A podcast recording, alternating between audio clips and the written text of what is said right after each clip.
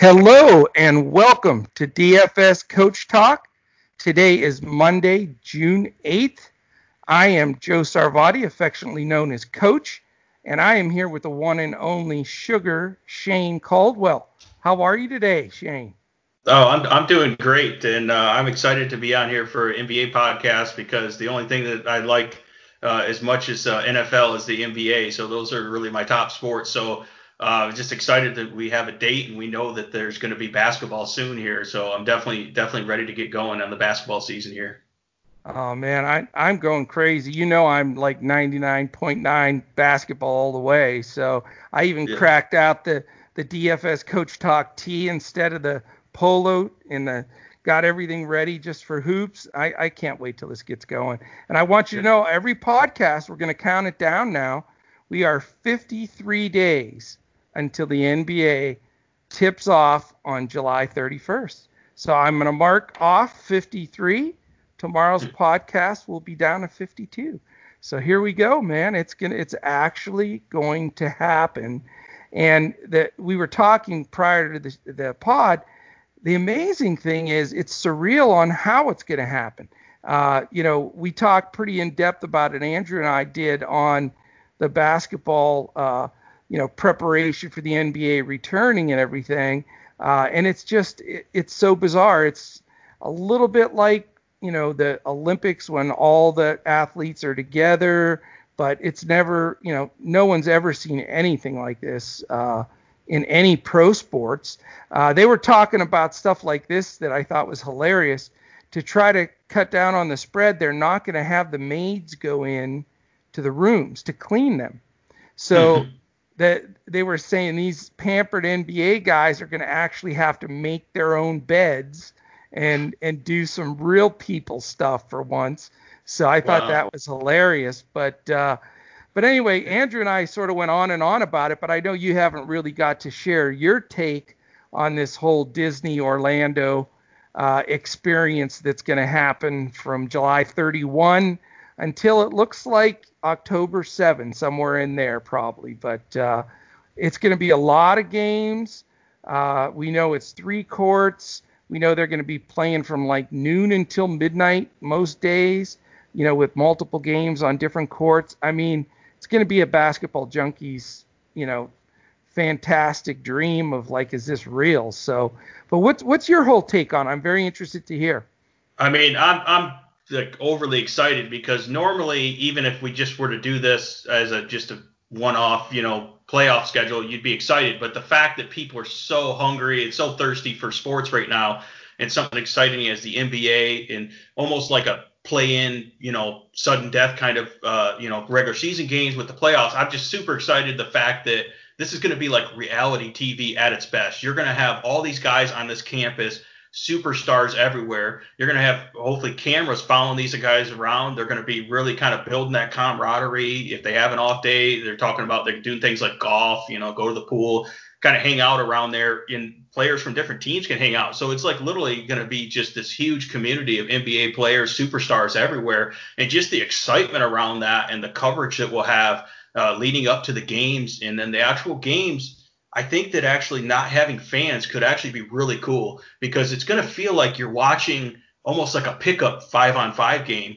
You yeah. know, like you're at the park watching a pickup game, but we're talking about the most competitive, most elite athletes, the best players in the world, almost like watching them in a pickup game, which is you're going to hear the squeak of the shoes and the the basketball hitting the hardwood, and you're going to hear you know the the swish when they when they hit it when they hit a shot. You're going to hear the the coaches calling out plays and the players calling out plays and on defense they're communicating with each other and the physicality down down low the guys battling each other and, and the trash talk and all that stuff you're going to be able to hear all that which is going to make it kind of intense and kind of puts you closer to the game in the intensity. And plus these teams are battling for playoff positions and it's really the best of the best players and teams. So that's why i think it's just going to be super exciting with just the whole environment and the fact that the games are going to be so just exciting and intense with you being able to hear everything and no fans in there. And the, the players are going to have to create their own energy. Think about the bench players are going to be the cheerleaders. They're, they're going to be have to be on the sidelines. The guys are on the bench cheering, and you're going to be able to see them. You, you see their reaction when someone has a big play because they can't put the camera on the fans to see their reaction after you yeah. know they LeBron makes a big dunk. So I think about those type of things, and then you throw in the DFS aspect, the fact that it's going to be bananas in terms of these tournaments they have and the competition and how unpredictable it's going to be and how we're going to be able to gain an edge with our basketball knowledge especially your knowledge and andrews and hopefully i will be able to get in those conversations as well because you know i love mixing it up with you guys and i'm just excited about all those things and then you combine it with DFS on top of that, uh, this is going to be amazing. And obviously, you can tell I'm excited, and I think it's just going to be a unique experience, and, and I think people are going to need it. You know, definitely. Oh, I I do too. I mean, I completely share your enthusiasm, and, you know, I love that they have all these contingency plans in place. Like if somebody does text, uh, test positive, they're not shutting it all down. They're gonna. They already decided they're gonna let two, every team carry two extra guys this just came out yesterday. And if you have somebody test positive, they have to be secluded for like one week and then retested. You can use one of those other players during that time, or you know. So there, in other words, it's going to happen, and they have uh, contingency plans if a few things do go wrong. So that's what I'm most excited about. That it's not just going to be, you know, we're sitting on the edge of our seat hoping nobody tests positive they're you know it's it's really they've got a whole game plan set to make this happen. And and I agree with you. I, it's going to have that super intense you know pickup game where you're at the rec and if your team loses you have to sit like four games until the rotation comes back in. You know yeah. that in like we're not losing. And then you then you get the playoffs you know with everything on the line. I mean I, am telling you, this could be just absolutely the greatest thing. And and I'll tell you, as sports fans, we deserve it, man. It's been a long, cold three months of uh, not having it. But uh, so anyway, what we're doing, and thank you for sharing that. But what we're doing here is uh, once a week. I call it the coaches special because I get to, you know, do this uh, Mondays, and I'll be doing it with a few different guys, Shane and Andrew and some guys but Monday, each Monday, we're going to do one of the key teams uh, for the next six weeks. You know, so we got six teams picked out that we really think have a shot to win it all, and we want to talk about them from the DFS perspective uh, in order to give you a good feel for what to expect when this starts. Because the deeper the run, the more you're going to utilize them in DFS. So we wanted to, you know, put that back into the mix. Now we do have uh, every team that we've gone through already uh, when we did a preview that is uh, on YouTube. If you go there and look at our NBA uh, reviews, podcasts, and reviews of, of uh, the teams, you'll see all the teams on there. So you can go back to listen to that, and then we hope these six pods uh, will be a big plus for you in preparation for DFS. We also want to uh, let you know that our podcast today is brought to you by TVG. It's where the world watches and wagers on horse racing. And we have a phenomenal offer. If you join TVG by going through the DFSCoachTalk.com website, there's an exclusive offer. Can't get it anywhere else. Uh, free, uh, risk-free bet of 300 bucks, Shane. So you put $300 on a horse to win and he loses, TVG gives you 300 bucks back.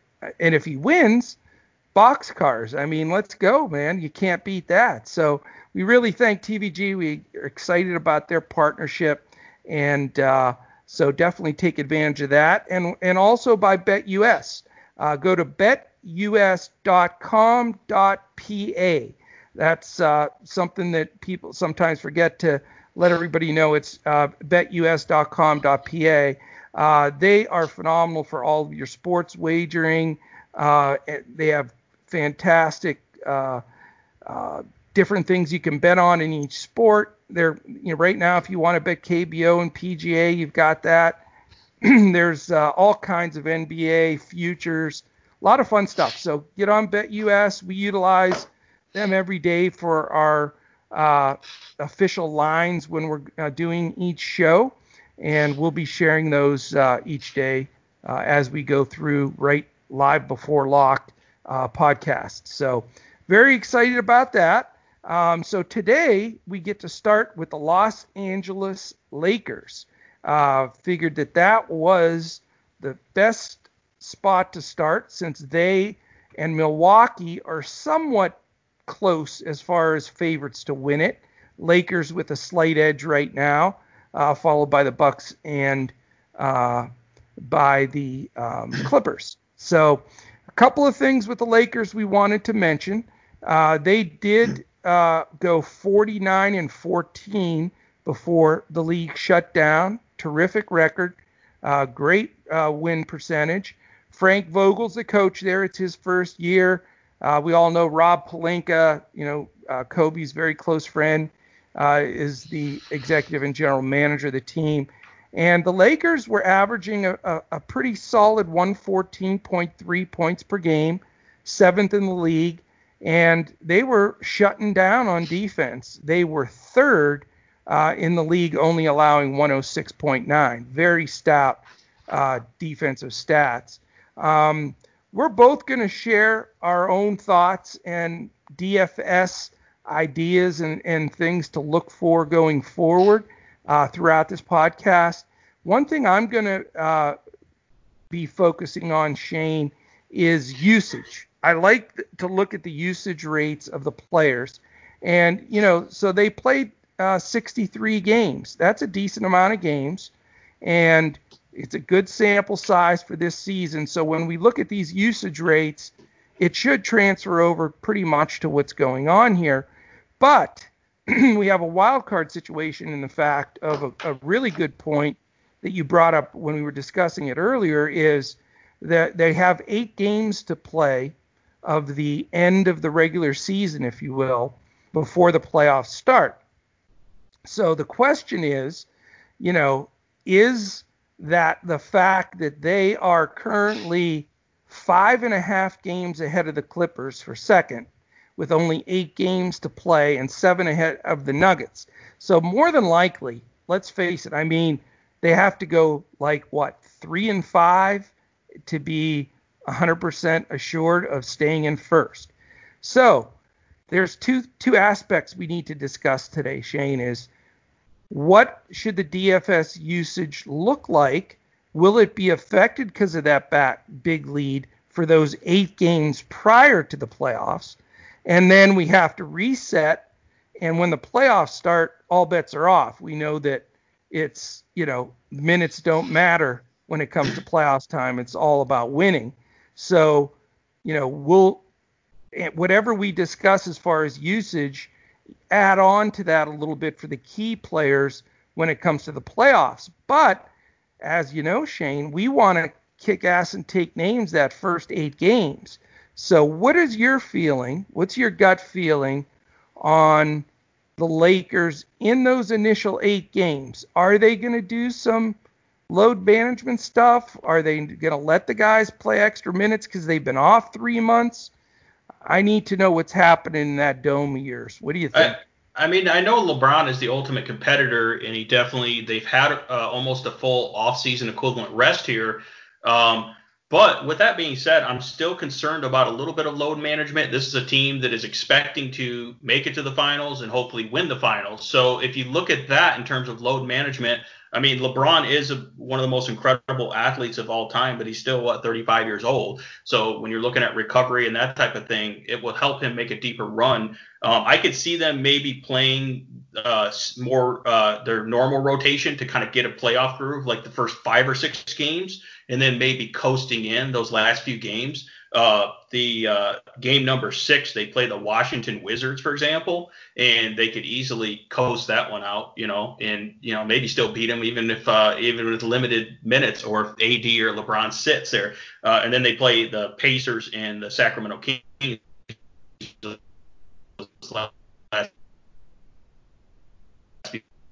Oh, you're freezing up on me a little. Full, oh, see any reason why they wouldn't uh, fire those guys up full go for at least the first five or six games of that regular season to make sure they can get their legs under them. Yeah. And to make sure that they can they can get that camaraderie. They were actually pretty hot going into the uh, the shutdown, uh, and they were getting ready for their their final push to get ready for the playoffs here. And I kind of like uh, Anthony Davis AD a little bit better in the regular season, you know, first five or six games here than LeBron, just because I feel like he's been a little bit better for some of those stats that we'll talk about, like blocks and steals and just overall efficiency ratings. I think he's been a little bit better for high ceiling games where I can see LeBron just trying to be a distributor and get everyone involved and maybe not put as much effort on, defense during the regular season. But when the playoffs come, I can see LeBron obviously going full bore on both sides and maybe taking a little bit more leadership role and scoring more. Where I don't feel like he's going to try uh, to go off and have those huge games as much during the regular season. Where AD just because it's pure talent efficiency rating. I like him a little bit for the regular season, and then once the playoffs starts, I like LeBron a little bit more just because I feel like that's when he's going to really hit it big. You know, being that he's going to save, you know, save some of his uh, energy for the playoffs. I would imagine. That's yeah, kind of I'm, my take I'm gonna, on it. Um, I'm going to jump back in here. real quick. You're, you're, we're having a little uh, difficulty connection wise, but uh, hopefully this clears up pretty quickly. But uh, I agree with you. I mean, you know, I don't see them pushing real hard minutes wise for these eight games. Again, you know, they're going to have to win some of them. Yes, they need to get timing, they need to get minutes on the floor together. Uh, but I can tell you right now, I'm going to be very wary of stacking any Lakers uh, in these eight games. That's my initial take. Now, we're going to have different strategies from every team. This has never happened before, so there's no statistical information to go off of. And you know, I, I mention it because I, I, you know, you know me, I'm an anti-optimizer guy. I don't believe that. I know analytics are important, statistics are important, numbers don't lie. I get that, but I like hand building lineups. I like the the eye test. I like the coach's view of it. I like seeing what the strategic aspect of uh, that coach and that franchise is going to do. And this is plays right into our hands here at DFS Coach Talk because we have to figure all of that out. So, you know, we're going to be doing a live before lock show for every NBA slate as they get rolling. And let me tell you, Shane, they're squeezing a ton of games in to that time frame. So there's not going to be any back to back days off or anything like that for anybody. So I think we need to see A, you know, what are the, the strategies of each team?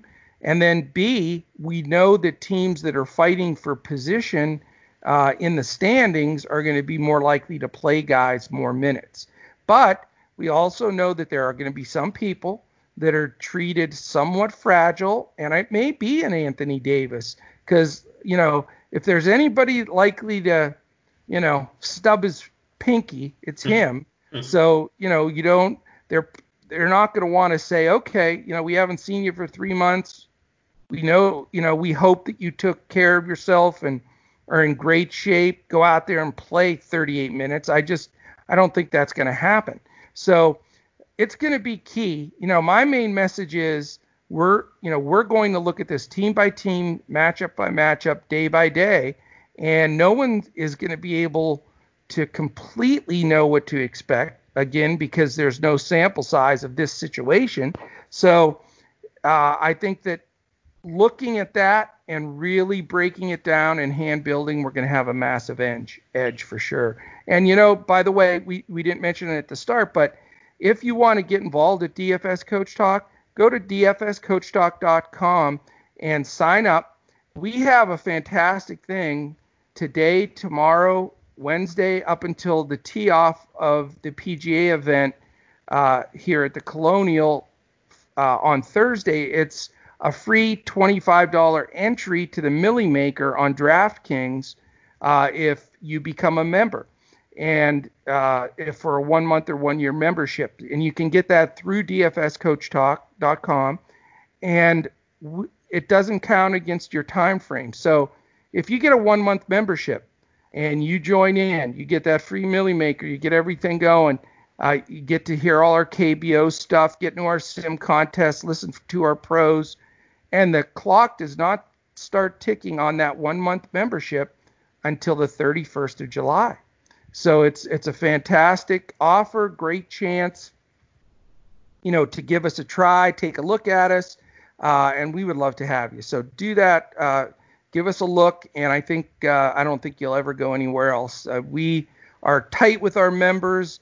We stay, you know, we're the only people out there that are doing 30 minutes before lock for the KBO games at 1 o'clock, at 4 o'clock a.m., at 5:30 a.m. Uh, we're we don't miss a slate, and we make sure that our members uh, have the right lineups and player pools to work with. So you definitely want to jump in that uh, when you can. Um, but the Lakers are a perfect example of one of the tough teams that you're going to have to really get a feel, listen to all the coach talk, listen to some of the interviews. There's certainly not going to be as much media coverage because the people that they're going to have there are going to be there the whole time in the bubble. So, yes, we're going to get decent coverage, but it's not going to be from a plethora of, you know, people where you can get a few different nuggets of info. It's going to be from the main group that's going to be in that bubble with them the whole time.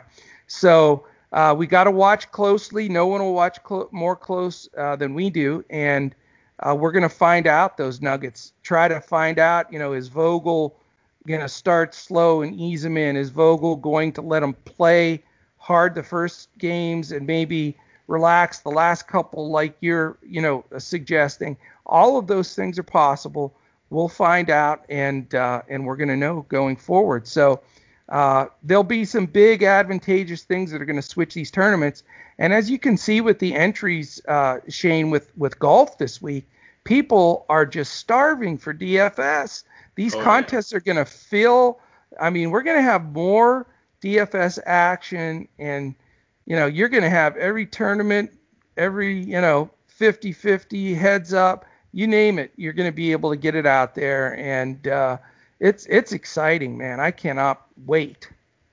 Yeah, absolutely. Uh, one thing I want to bring up, uh, you do do an excellent job of looking at not just the players or the player name, like, hey, LeBron's a superstar, let's play him, you're looking at the situation the overall coaching strategy and the matchups and the usages and every single finite detail along with the eye test and the in the uh, in-person evaluation. Uh, so that really does create an edge for us. I, I agree with you there.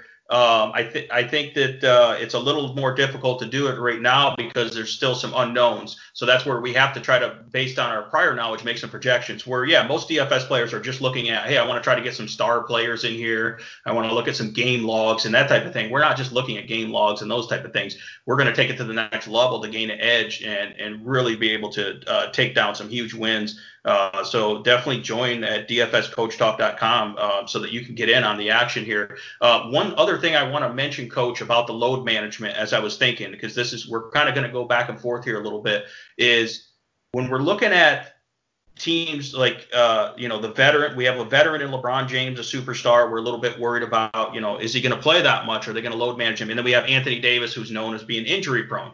But here's my opinion I think that these guys need to play because they've been off so long. I think they need to play a full slot of minutes, at least, you know, 32 to 35 minutes to be able to get back into game shape because I don't think you can replicate that in practices. And if they don't get back into game shape, they might be more prone to injuries when the playoffs start than if they just would have been load managed the whole time. And that's why I feel like you can fire these guys up. Um, and I'm projecting that they might uh, wind them down a little bit towards the end when there's absolutely nothing to play for. But technically, during those first six games, if they want to lock in that number one seed, they have something to play for, even though it's going to be pretty easy. It's not a guarantee. And the thing is, they have to get into game shape. Uh, and you can't play scared. And they have to get that competitive groove and that camaraderie and that chemistry going if they want to make this championship run. So for that reason, I'm not too scared of these guys of playing AD and LeBron, especially during those first, like let's say six games. I'm gonna I'm gonna say obviously it's based on the matchup and the pace of play and the over under and all those things, the usage, all those things we look at. Um, and, and, it's a, sometimes a difficult decision whether you want to play Anthony Davis or LeBron Uh, like I said, I'm a little bit more excited about Anthony Davis if we think he can play, but I feel like they will play him so that he's fresh and in game shape because you can't replicate that. They've been off for way too long, so I think they do need to full play full bore for the most part. Um, but yeah, that's that's so that's one of the things we'll keep our eye on. But that's my opinion, and I know it's different than the whole load management idea. I don't load. I don't know that LeBron and AD are a big proponent of load management, and uh, that's what we'll have to kind of see what they do. No, I mean it's a good point, but you know there's such a fine line because there's so many things to consider here. You know, yes, you you hit the nail on the head. If I'm a coach and I'm approaching this and I only have eight games where they're getting true game play to prepare for my run in the playoffs to win a world championship, I'm going to utilize almost all of the that time in those eight games to solidify my rotation with my main guys. I'm not going to sit guys a lot.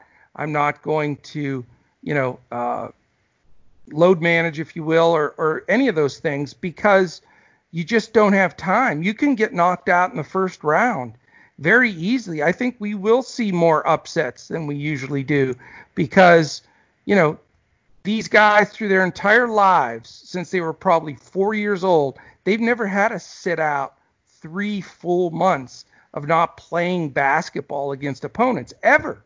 So you're talking about a new thing for them that they've never experienced. So they have to be able to get in sync with their teammates in that eight game stretch, or they're not going to be able to make a run at the championship. However, let me jump back on the other side of the table here because it's you know it's it's certainly worth discussing.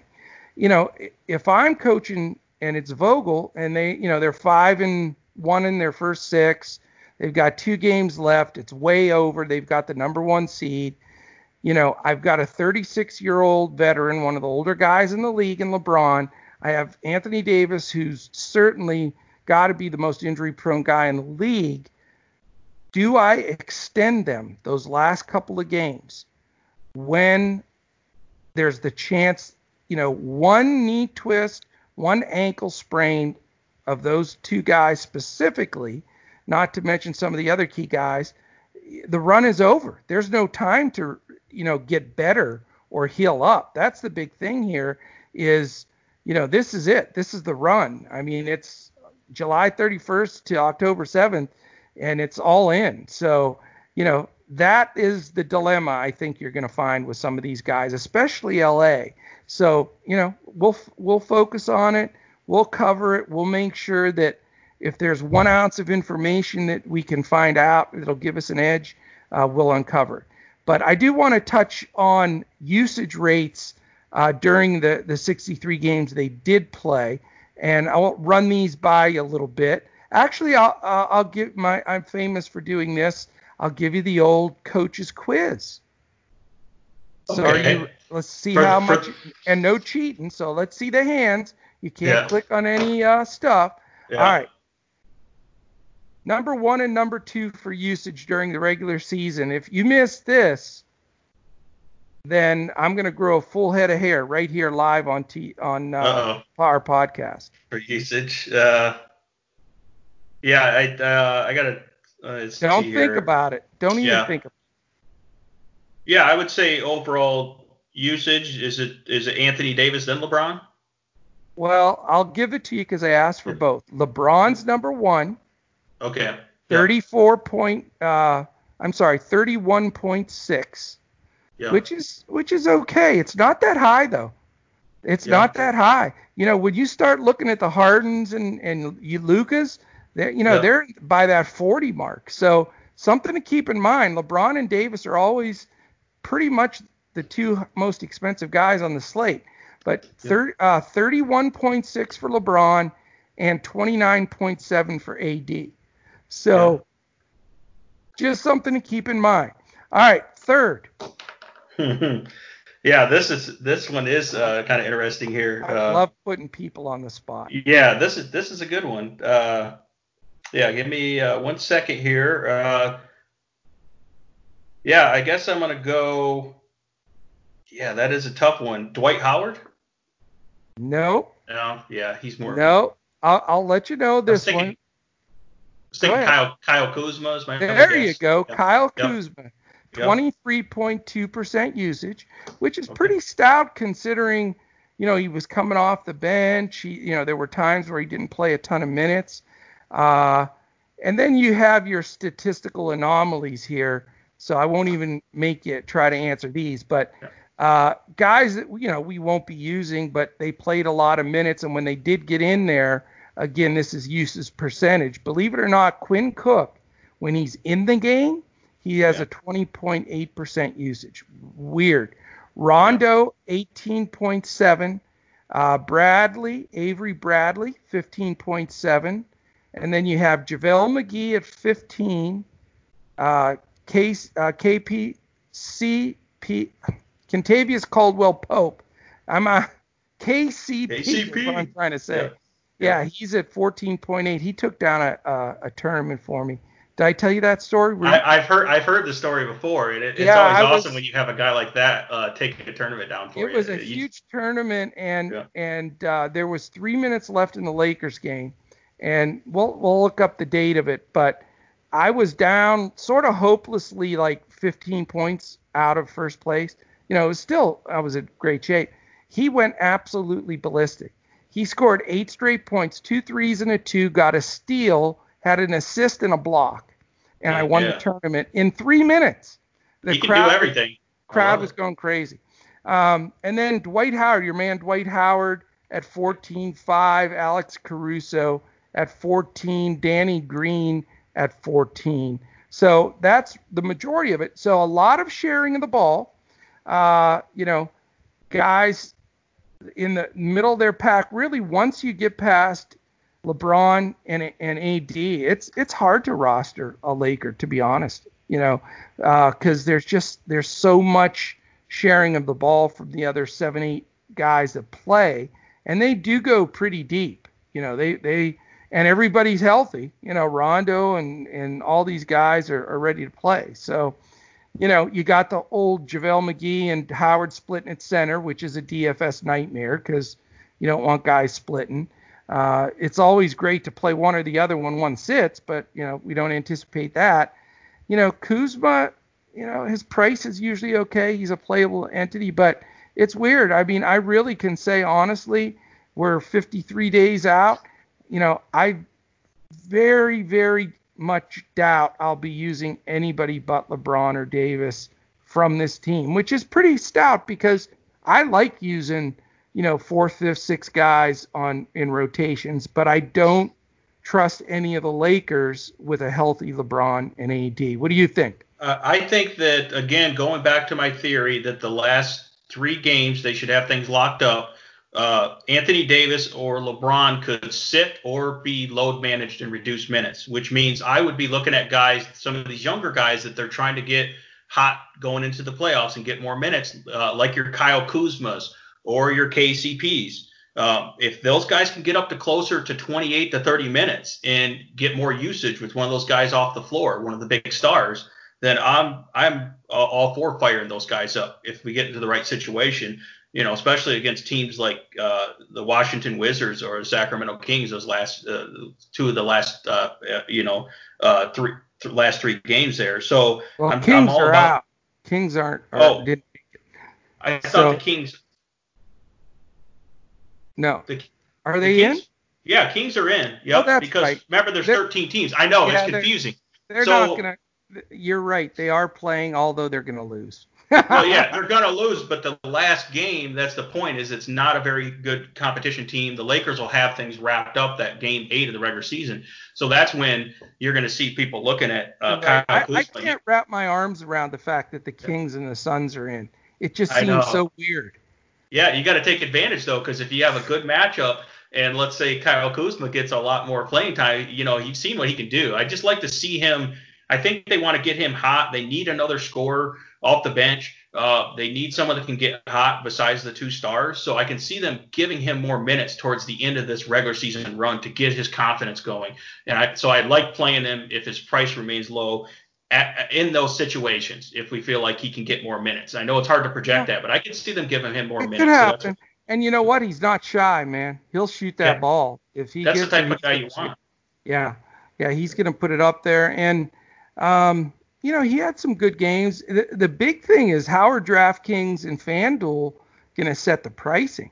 That's yeah. going to be very interesting because you know Kuzma was a pretty good deal uh, as far as his salary uh, most of the season this year because of some of the volatility. But you know, let's see. That we don't know how that's going to come out. I can't wait to see what the pricing is going to look like. But you know, it's going to be a scenario like it was all year, though. If you want a Laker and you're going to play one of the big dogs, you have to make the choice because you can't afford both LeBron uh, and AD. So it's going to be that dilemma again for everybody. So but, how are you making that choice then, coach? Are you just going to look at the matchup? Okay, this team has a really good big man that has length that can that can take away AD a little more, make his life difficult, or get him in foul trouble, and then LeBron is going to be matching up against the you know the backcourt guys better. I mean, how are you usually making that decision? Because it is a difficult decision. Yeah, no, it's one million percent that particular matchup. I mean, that's, that's what, what, I, I base, that's what I base everything off of because you know, anybody that says, "Hey, I'm going into this and I'm going to roster LeBron as much as I can and you know, not not AD." I mean, you those are the kind of guys you want to play in head-to-heads because you can't determine that until you see who they're playing, what the defensive matchup is. I mean, some of these teams that are in this playoff uh, picture eight game playing thing, uh, you know, they their interior defense is horrific. They can't stop anybody in the paint you know, uh, teams like the Wizards, for example. I mean, how can you not play Davis in a matchup like that? You know, whereas there are teams that have some good defensive stoppers that give LeBron a little bit of trouble. Uh, you know, so you got to look at all those matchups and I, vice versa. Another thing I want to add to that is a good good situation you could capitalize here is if uh, AD, let's say the night before, had one of those ceiling games and people were watching the game logs and they want to play him again the next game because of that. Let's say he had a 70 point fantasy game or something like that. That's when, in a good matchup, you might want to pivot to LeBron and get slightly ownership, uh, lower ownership there. So you might be able to take advantage of the kind of game log watchers and the matchup and that recency bias with the other superstar, whether it be AD or LeBron, going off the previous game. Um, so that's another way I think that you could look at it that might, you know, make you want to play LeBron or AD a little bit more if you feel like they're, you know, because these guys are both superstars, they're both all world. They could really like alternate games that they go off, and they kind of do. You know, like you know, this game three or four game stretch, AD will have a monster ceiling game, and then the next three or four game, LeBron will come out of nowhere with a ceiling game like that. So, so I think it's just trying to find these guys' ceiling game because being that they're going to be, you know on FanDuel where I play a lot, you know, at least at least probably closer to 11,000, I'm guessing, you know, 10 to 11,000, you got to have a huge ceiling game from these guys for them to hit value and for you to, uh, to to knock it out of the park. So that's just one of the things that I, I would look at that you know that could be an advantage too. That's a good point. I mean, there's going to be a lot of people chasing, you know, stats chasing, and box score chasing. But you know, I'll tell you, man, think about this aspect of things. Again, this is all uncharted stuff, but it, when you think it through, it's like, oh my God, for for really good sharks in the DFS world, that first five weeks of the NBA play, you know, uh, all of August basically, and the first week of September until the NFL returns. It doesn't look like the baseball talks are going anywhere right now. In fact, they're getting worse. So, you know, everybody's fired up for PGA this week, but they'll, they'll be about five weeks in, so a little bit of the luster will wear off. Do you realize that everybody and anybody that's ever played or will play DFS is going to be playing NBA DFS? There's no NFL, probably no MLB. You know, everything else is down, quiet. You know, we don't know. You know, really nobody plays much of college sports. Some of that's going to play, some of it's not. They haven't even decided. So it's going to be crazy. It's going to be fun, but what a chance to make money. I oh, mean, oh, yeah. you know, it's, I would say one of the key things you should start doing now is planning your bankroll management, planning your contest selection. You know, if you're more cash, more GPP. I mean, everybody's going to want to take a shot at the Milly Makers and stuff like that. That's great but you have to have a, a, a base to what you're doing. I mean, like you're more of a GPP player, Andrew is. I'm more of a cash player. I already know that, you know, I'm going to have X amount of the 270 head to heads, X amount of the five mans, you know, hundred dollar five man, different things like that that are going to be in my repertoire through the entire NBA playoffs because I think that's the most advantageous time to make money, big time. I mean, when the NFL starts up, and again, this is all different because it's never happened like this. Basketball will lose probably 25% of its audience to the NFL. NFL is the biggest DFS participated play. So before the NFL starts, that initial time frame of the NBA uh, is, I think, the best since I've been doing it since the first day of DFS, five years or whatever it's been. I don't remember a better scenario uh, that sets up for being able to just kill it and just yeah. absolutely crush it. Yeah, and I'd like to add to that is then these casual. You're right. You're going to see more casual players that normally might not play NBA, and like yep. you said, they might migrate to the NFL, and then you'll be dealing with a little bit more sharks at that point. Oh, we're um, gonna have but, fish. We're gonna have an entire lake yeah, full of fish. Exactly. Uh, let's just face it. So, that first six weeks. And here's the thing about those casual players: they're gonna jump in basically the you know the last day of July or August and just start throwing in lineups and hey, this guy's a star, I'll play this guy and this lineup looks great and not really doing that much analysis. Where at DFS Coach Talk, we've been analyzing these teams since the shutdown. We went through and did podcast, team previews, in-depth analysis, and learned a lot of good stuff. We did the same thing with NFL. So that's going to create a big edge with these weird off seasons and these weird shortened seasons and the NFL not having training camp we, we have so much in-depth analysis. We're way ahead of the game in terms of our, our understanding of these teams and players and, and what they want to do and how that's going to affect DFS. So if you're if you're waiting the last second, you're at a competitive disadvantage. That's why I, I like about DFS Coach Talk. We're prepared ahead of time. We've already put in all the work, and we've uncovered a lot of hidden gems that even did, we didn't even think about before we had to research these teams and do these podcasts and in-depth deep dives. So that's going to put us at a big advantage there. Plus, just the experience and the knowledge of breaking it down and reacting to the news and the eye test and all those things we do. So that's what so that's why another reason why we're so excited right now and thinking about this. And yeah, we're just ready to eat. there, there's no doubt. And you know, I hate to belabor the point, but you know, a lot of people, and rightfully so, because a lot of people win at it. You know, they'll just wait till all of it's loaded in their optimizer and it spits out the the best percentage plays, and they'll they'll build their lineups around that. Now, yes, those things are going to take place in the NBA.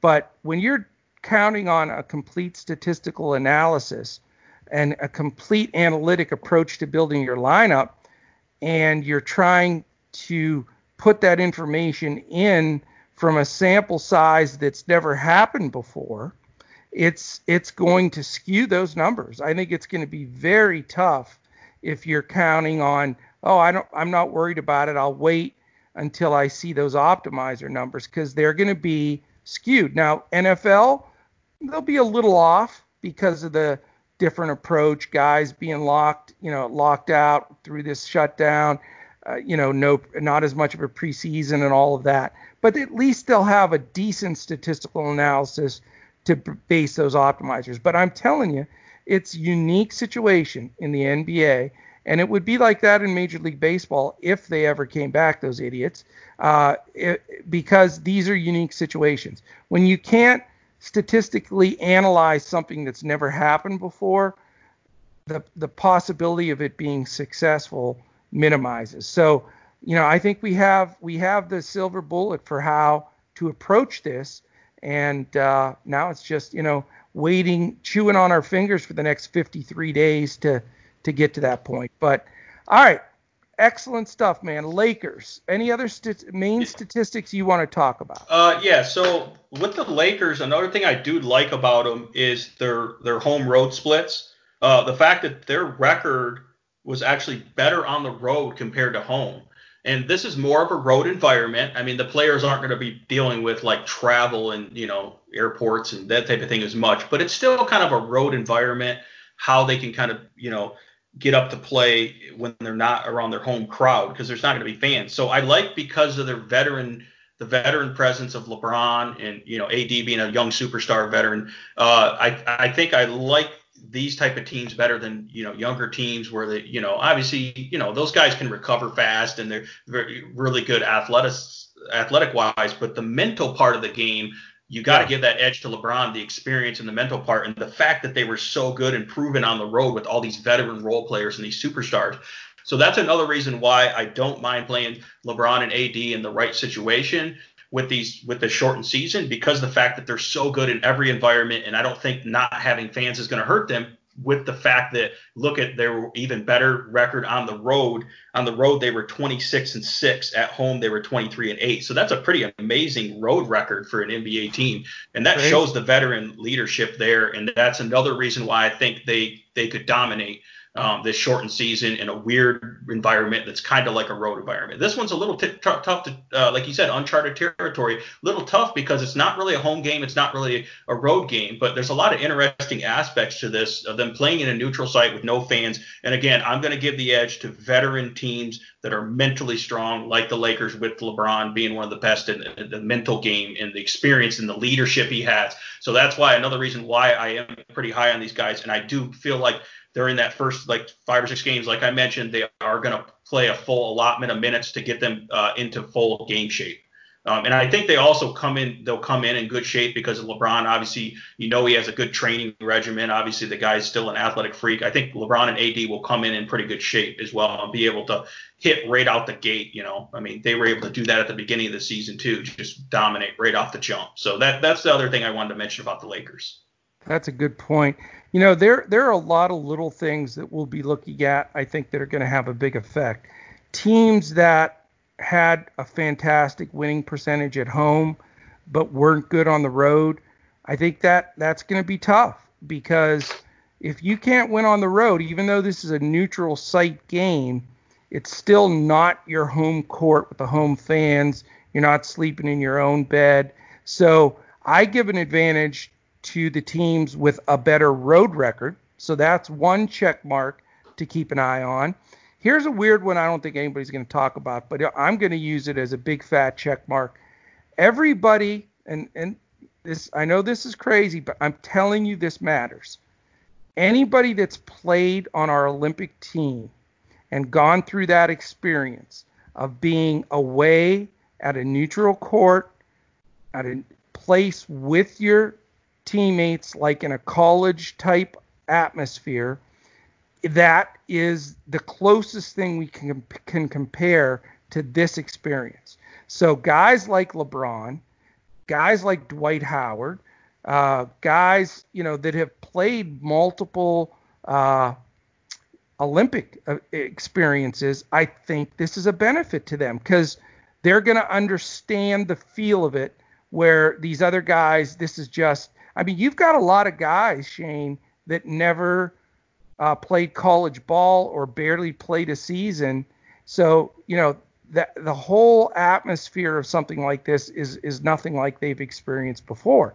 So, those guys that have been there and done that, the Chris Pauls of the world, massive advantage for those guys. I'm telling you right now, because they're going to know that camaraderie. They're going to know what it feels like to be against some of the best with everything on the line on a neutral court.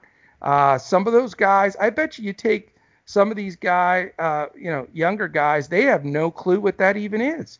You know, and everybody's all hepped up about the Pelicans. It's the first thing that comes up. You know, they're going to be able to play in. Are they going to play the Lakers in the first round? Everybody's hooting and hollering. Let me tell you something. Don't I don't think the Pelicans are going to get in. And I know I'm one of the ones that that you know, are the minority here, but uh, you don't have anybody on that squad that has been through the things that I mentioned. Jrue Holiday hasn't made any of those teams.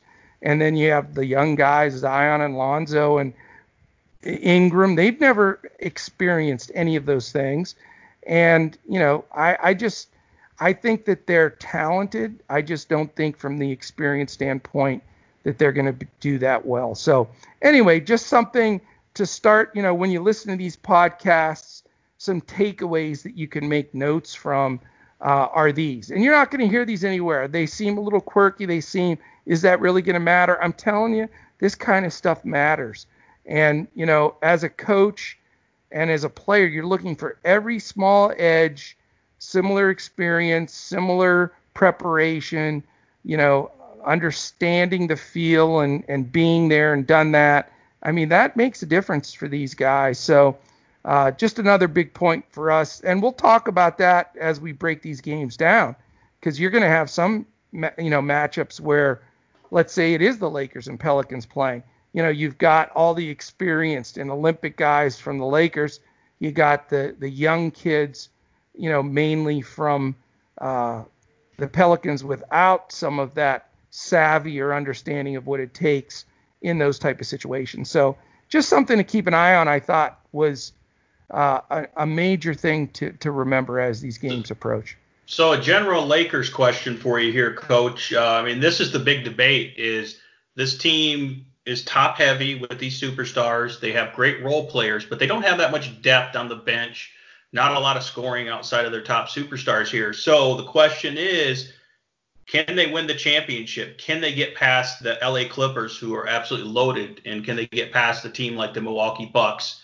Uh, so start with the Clippers here. What is your initial gut, being that you followed these teams closely and that you know they've made a couple roster changes, you know, right before uh, the shutdown? Uh, it's a tough one to debate there, but what is your initial thoughts on can they can they get past the Clippers and can they win the championship?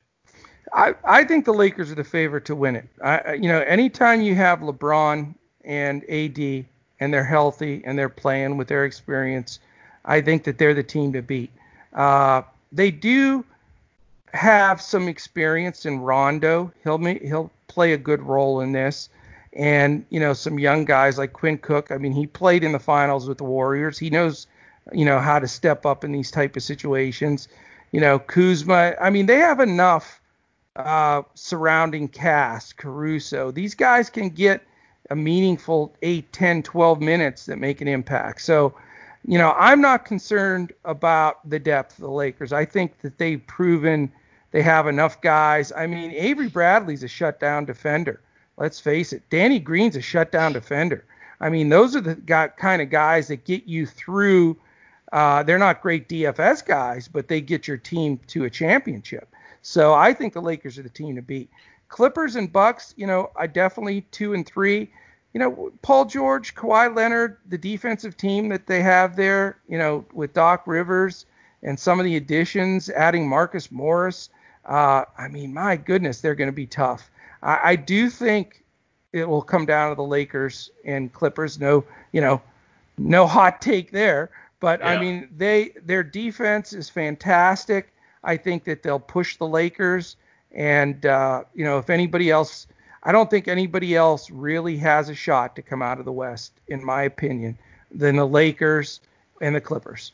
And then as far as the Bucks go, they get a, a, a weaker East Conference, and they have Giannis. Here's the thing, though. There's one big point about Milwaukee. I think this whole COVID and everything that's gone on, the biggest losers in the NBA on this whole thing were the Bucks. The Bucks were playing fantastic ball. They load managed the hell out of their team. Uh, you know, Giannis was playing like 30 minutes a game. He wasn't stressed out or strained out or pushed out. I mean, they were so rested, so positioned, so ready to make a deep run. This just blew it all out of the water. Now everybody's back on a, the same playing field. So, you know, I think that that mentally is going to hurt them a little bit. Uh, you know, Giannis is tremendous, of course. You know, Middleton can step it up. Bledsoe, they, they've got depth, and they're going to be very tough to beat in the East, without question. Uh, but do they have the experience and the wherewithal to get by a Lakers or Clippers? I think they those two teams with their defensive set can lock down Giannis just enough, I think, that it's going to be very tough for them to beat either one of those teams. So, whoever comes out of the West, in my opinion, to answer your question, uh, I think is better than the Bucks. But I would be surprised unless this whole setup changes things dramatically if it's not Lakers Bucks or Clippers Bucks in the finals. I mean, I know that everybody's yeah. saying that, but it's the truth. I mean, they're the best yeah. teams and they proved yeah. it throughout the year and they can win on the road. I'm a little curious in the Eastern Conference whether the Boston Celtics can get it together and potentially make a run. And I think the Toronto Raptors are still kind of sneaky, even though they don't have Kawhi. But yeah, it's going to be hard to compete with the Bucks. So I agree with you there. And then in the Western Conference, I really, I really want to root for the Lakers to win. Like I want to root for them. I think it's a great story. I, I'm a big LeBron fan, but my gut kind of tells me that I'm leaning towards the Clippers because I'm a little concerned about the overall depth uh, you know, the Lakers have depth in terms of like role players and that type of thing and experienced players, but I'm concerned about they're a little bit older uh, and you know, which is good for the experience part. But in terms of just the overall endurance and athleticism, I think that the Clippers can pull out depth, but better quality of depth at you.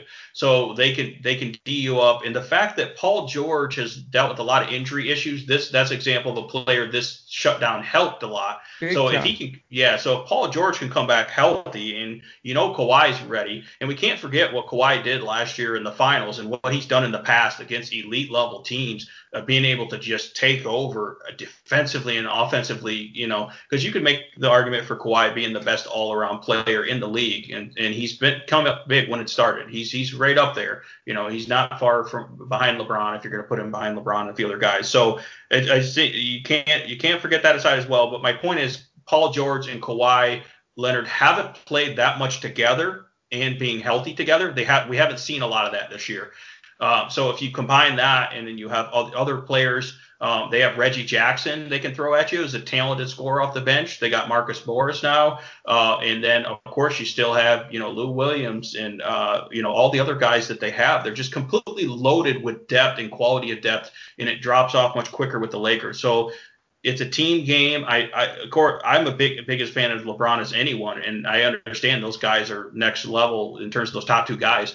But if Paul George can be healthy and these guys can mesh together, uh, I like the depth of the Clippers, uh, and this is definitely looks like a you know a seven game series. But I like the Clippers to maybe endure. But keep in mind, I'm going to be rooting for the Lakers. It's just my gut tells me the Clippers will be able to edge them in, in a six or seven game series. Um, but yeah, that's the million dollar question, right? That's going to be make this so interesting. Is these teams are so good and so loaded with talent, and for them to go head to head in this new environment is going to be amazing. Well, I'll tell you, you, you sort of made my argument perfectly for me why I don't think the Clippers are going to get by the Lakers. And you want to know what that argument was? You just stated it perfectly. Chemistry. Yeah, you, yeah. You've got very little time on the floor together, and this is the this is the key. Adding Reggie Jackson and Marcus Morris, great players. Guess what? They played like five games together. So they have now they have to figure out in eight short games to get ready for a deep playoff run with with Kawhi, who load managed half the games out this season, Paul George, who missed a ton of games with injury, a brand new addition in Reggie Jackson and Marcus Morris, who both need the ball. So you've got four guys there, a bunch of people off the bench. Patrick Beverley missed some games. So yes, they have terrific talent. I think it's enough talent to possibly get them to the the Western Finals. But for the reason that you stated right on the nuts there, where's the chemistry? I need to see 40, 50 games as a unit of this group playing together before I, I'm going to say they could win it. The Lakers have that. Yes, they're not as their depth is in question, this and that. But you know what? They gutted out 63 games with LeBron, with AD, with Caruso, with Kuzma, you know, with Rondo on and off. You know, all those guys played a role in this. Quinn Cook, those guys are all coming off the bench playing minutes. They learned to play together. And I think even though the Clippers are terrifically uh, talented and maybe one of the best defensive units potentially of all times, uh, you know, when you're talking first team all defenders of Beverley George and and and Kawhi, but the chemistry. Can they put it together without having that much time on the floor? And it's not like this was an off season where they got together and played. I mean, none of them have seen each other. So that that is I, exactly my reasoning there too. I, I mean, I hope you're right because I, I, I agree with you. The chemistry is an edge for the leadership of LeBron and the chemistry is is definitely an edge with them. LeBron has has proven that he can take t- teams to the finals that don't have that much depth and talent and win with them.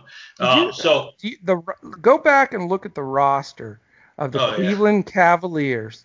The first finals LeBron was in. Oh, that yeah. team, my my son and I were watching. Dawson and I were watching uh, one of those finals. You know, they keep showing all the different finals on TV, and we were looking at that like, what? Their was key like, players, it was it was Big Z Ilgauskas. Yeah, Dellavedova. Uh, Dellavedova was a yeah, key yeah. player. Yeah. Uh, J.R. Uh, Smith, was he still in? Um, no. No, no, he, he, wasn't. he wasn't there yet. It okay. was uh, the Texas guard, Boobie something, uh, the shooter, the three-point shooter. He didn't last in the league very long. Yeah. Um, they had nobody. They, you know, they even lost Booker that time.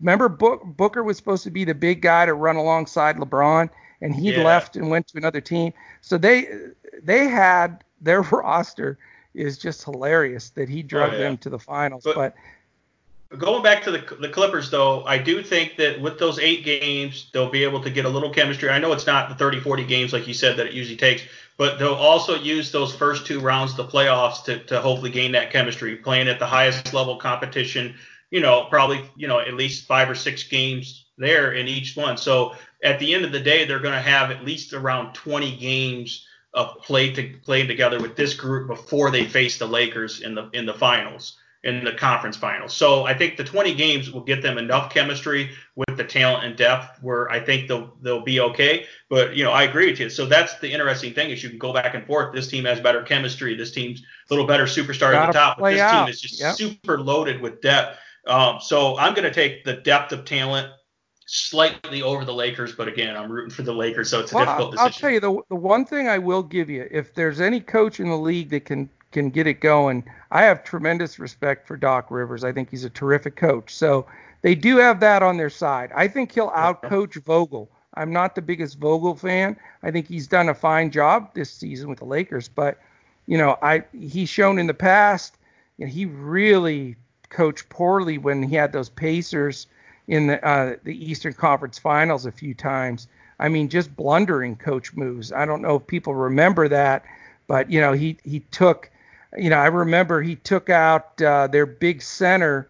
Uh, who was the big Pacer center? Ended up going to uh, the Lakers. I don't know. I'm, I'm drawing a blank, but he rotated out uh, some guys uh, that really cost them some games. So I want to see him coach in the clutch. You know, I mean yeah. that a lot of guys tighten up a little bit in those situations. Who was the big guy? Seven two played for the Lakers after that.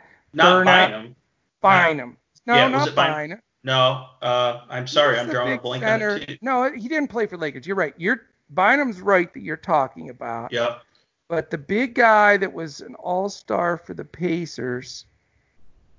Gosh, that's gonna. I bet you everybody's yelling at their podcast screen yeah. saying, "Hey, you dummy! It's uh, it's what year whatever was his name is. I don't know. I'm not going to look it up. I'll let yeah, everybody just say you're dumb, coach. Yeah, I know. that's fine. Yeah, so there's a, there's just a lot of interesting aspects to this, and that, that Lakers Clippers is just a uh, is is is really looking like an epic matchup, and uh, I think this is yeah this is one of the greatest. Yeah, one of the greatest teams that Doc Rivers have ever had. He's had some good teams over the years, but yeah, I mean in terms of defensive and offensive talent and depth, it's uh, you know so it's going to be interesting here. Um, so definitely excited about this Lakers team, though. If you know these guys could stay healthy and make a run, it's it. it I think that the the other thing that uh, intangible is I think they're motivated with the with the uh, the Kobe tragedy and everything that they went through and everything going on in the world. Does that bring that extra uh, you know camaraderie together and that extra chemistry and that ability to play for each other and take it to the next level with everything they went through emotionally um, does that give them the edge to get them over the hump as well? And that's the other thing i do like about the lakers. I mean the, the fact that they had to go through the loss of kobe and then covid and now these you know uh, huge issues and rightly so you know with the Black Lives Matter and everything going on, all of these things just completely encompassing in in what five months, four months? I mean, it's yeah. It's not like it's happened over a couple of years. You've got three just phenomenally huge things that all happen back to back to back. So you're right, yeah, man. I mean, it's going to be a mass. It's interesting to see how, if that's you know worn on them mentally or if that's motivated them. Or they, a team of destiny, you know, it's going to be interesting. But yeah, you can imagine how emotional it's going to be when we get down to that those final few series with everything that they went through. It's going to be, you know, a lot of these players in general, but especially the Lakers. So it's it is going to be make it even more compelling in terms of that emotional story and just a compelling story. Uh, the way these players are going to have to come together. It seems like I can picture in my mind, and I'm a Mavs fan, so I'm not going to be rooting for the Lakers but I could see LeBron in the middle of the court in Orlando holding it up, crying, screaming, "This is for you, Kobe." You know, that yeah. just seems like the movie yeah. the movie ending that uh, that could easily yeah. happen. And they're, and they're playing would, for the, you know, social injustices and the Black Lives Matter you know they're going to be doing probably silent protests and different things on that as well to support that so there's a lot of extra things uh, outside in the world that are much bigger than basketball sports that these players are now playing for. And they're trying to provide that release and escape for everyone else that's dealing with a lot of difficulties right now as well. So that makes it even more compelling, you know. And I think that I think that people need that. They need that release, and it's just going to be interesting watching them. It's going to be pretty amazing um, with everything involved with uh, what's behind this uh, when they when they actually do play and what everyone has went through. I mean, it it it's gonna. There's so many stories and things with this NBA season, and and I'll tell you, you know, I was uh, listening to a few podcasts and everything. You know, people were saying, oh, is this is this going to have an asterisk? You know, like it wasn't a, a true winning of a championship. And I agree with what I've been hearing 100%. I think you don't take any asterisk at all. In fact, you're going to earn the hell out of winning this thing. I mean, the not having a home court, you know, I mean that's a massive thing. I mean, really, w- there's no home court advantage. That that's the whole reason you play so hard during the regular season. So you have no home court advantage. You're playing a, a really compressed schedule with a lot of games. There's tons of pressure, all new situation. I mean, you talk about the fact of uh, earning it. I mean, if you go on that kind of run and can get through this, to me, that's a full fledged champion right there. I'm not questioning any of that whatsoever. No doubt about it. I so, agree. Yeah, but it's it's going to be a fun, it's going to be a really fun thing to uh, to watch and just a, a fantastic thing. Uh, I I got the guy. I looked him up. I cheated. I'm not going to say I thought of it, but it was yeah. bothering me so much that I felt like such an idiot. It's Roy Hibbert. Oh yeah, he's definitely forgettable. You know what, Coach? He's forgettable. I know. I know you're talking about. Seven two from Georgetown, top shot blocker. They had a play at the end of the game, and they took him out, and they put I think somebody, uh, old Pitt player Sam, somebody in there, and the guy shot right over him and won the game, and it was just one of those things. So anyway, Roy Roy Hibbert, how are you, buddy? I hope you're you're doing well selling insurance out there somewhere. But uh, oh man, so that's it. What anything else Lakers wise? I know we're going a little long here, but I just I could talk NBA for the oh, next yeah. 53 we days could. straight. I know that we got to wrap it up, but the one other thing I want to bring up and get your opinion on is the fact that, especially in the Western Conference, are you going to have teams that might tank towards the end so they could get the ideal matchup? I think that could happen in the Eastern Conference as well. But being these teams are so close together, if you're coming down, a team might want to actually drop a seed to get the ideal matchup towards the end. So that's one of the things we're going to have to watch going into these last like three or four final games. There'll be uh, tons, gonna, tons of jockeying for sure. Yeah, so there's you know, going to be a lot of aspects that's crazy. There's been a lot of talk with the Mavericks, you know, because the Mavericks right now would have to play the Clippers in the first round, which yeah. would be that's a rough, rough start. So depending on how everything shifts around, I know for sure the Mavericks would love to uh, not have to play the Lakers or Clippers. So if they can get a Denver or Utah or whatever matchup they can figure out to get, I think they would take that in a heartbeat. So yeah, I mean the Jazz could easily drop to like the five or six seed, and then teams would be fighting for the three or four seed to try to play them because the Jazz don't have that home field advantage, the home court advantage, and the high altitude Same and all that. Same thing with Denver. Denver's yeah, the same situation. Exactly. Yep. Yeah. So that's an interesting aspect as well. Um, but yeah, that's one of the things we're going to have to uh, keep, monitor closely. Is there these teams? You know, maybe the Mavericks are trying to get up a few spots, so they're highly motivated, and they're going to play Luka and uh, Porzingis, you know, a full slot, you know, 36 minutes or whatever, which is great. Uh, but there might be another team that are completely tanking. You, you just you just don't know at this point. Well, nobody they, wants to be in the eight nine spot and have to play that play in stuff. Yeah. Um, and no one wants to that, mess with the LA teams, obviously. And nobody wants to mess with them. So, yeah, it, you're going to have that. The massive three through six is just going to be a, a ballroom brawl, uh, bar room brawl, because everybody's going to want to be in those spots to avoid the play in or the LA team. So, in the East, you know, I don't. There's hardly going to be any. I mean, the, the middle of it's going to have a little movement, but it's really not going to make much difference because you're not getting home court. So who cares? You know, I mean, Toronto versus Boston, or you know, whatever the matchups are, I think isn't isn't quite as important. But uh, you know, it's it's going to be avoid Milwaukee, and other than that, just give it a roll. So. But that's it, man. I think we should probably wrap it up and get on down the way here. But uh, you know, hopefully some people got some nuggets uh, of some Lakers stuff. Like I said, we're we're gonna have five more teams we're gonna focus on. Uh, one being the Sugar Shane Caldwell LA Clippers, as they're known now, and uh, you know we'll go through those and, and, and hopefully bring up some some good points and notes because you know you got the time to prepare. Uh, use it wisely. 53 days goes by fairly quickly, so preparation is what you know. The combination of opportunity and preparation is what gives you success. We all knew know that, and we we don't believe there's such a thing as over preparing. So uh, we're going to keep digging at it every day, having these kind of robust discussions, and uh, and really going after it. We may do, uh, and I haven't even mentioned this to you, Shane, but saying it right here on the podcast, so now you'll know.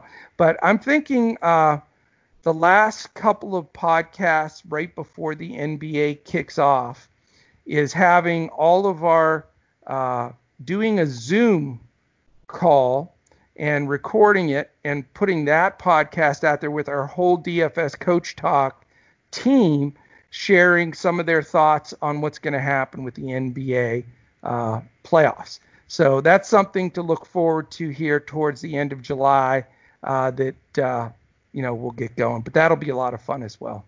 Cool. Yeah, I also want to mention uh, get in on the action right now. Go to dfscoachtalk.com, and if you subscribe, the promotion right now, if you subscribe for a one month membership, you're going to get the free entry into the Milly, Milly Maker for the PGA tournament this week. We are doing providing PGA lineups and player pools for DraftKings and lineups on, on FanDuel. So there's some huge tournaments. Uh, you got that free promotion. What is that? A twenty dollar value for that 20, uh, Milly Maker? Is it twenty or twenty five? Twenty.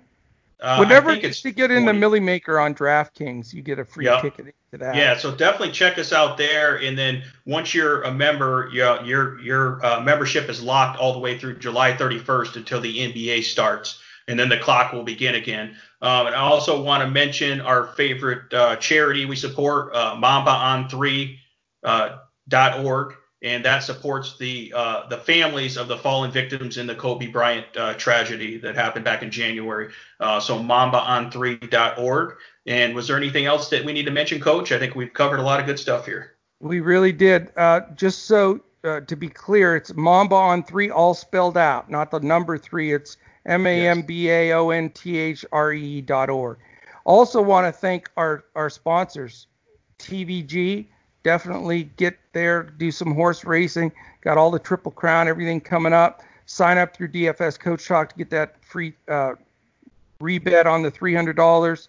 BetUS for all of your wagering and all the stuff you want to put out there uh, with golf and then into the main sports. So we love those guys.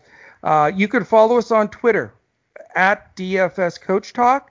I'm at Joe Sarvadi, J O E S A R V A D I, and you are at DET Sports Shane on Instagram and Twitter. Perfect. Follow us on both. Uh, Shane's doing a phenomenal job on the Twitter side right now. Uh, Leighton's tackling. Uh, I'm sorry, the Instagram, Instagram. side. Leighton's tackling the Twitter side, and, and we're really getting the word out. You know, and once you become a member, bring you know bring people in. Uh, $25 a pop you can't beat that. Bring your buddies in there and, and, get everybody going on Coach Talk. So, so, so, Coach, before you go, are you going to call it here? You got the Lakers winning the championship this year? Um, I am going to wait until we do our Zoom call to officially announce.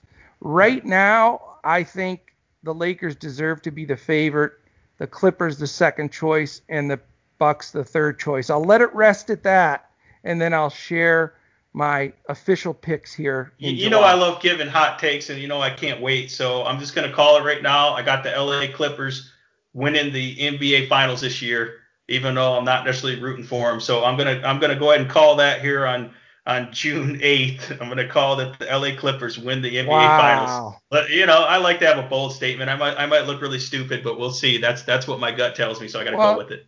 You look similar, and your bank account is similar to Ballmer's. So there you go. yeah, yeah, I wish. Yeah, that'd be nice. yeah, I would say so, man. Yeah. Now that's great. Great job though. Fun doing the show with you, man. I love basketball. So oh, we'll yeah. be talking some more hoops uh, this next six weeks as we get ready to roll with it. So, any final words? No, I think we've had, I think we've covered enough, man. We're fired up, ready for NBA, and we got a lot of good stuff. And let's go, let's go after this KBO and the PGA coming up here. The PGA is going to be actually really fun, and the, all the all the world's going to be looking at golf now all of a sudden, and you're going to get a lot of interest in that as well. So it's going to be exciting. You blast, man. Well, thank you everybody for listening in. Uh, again, you can check uh, all of our podcasts on YouTube, uh, DFS Coach Talk.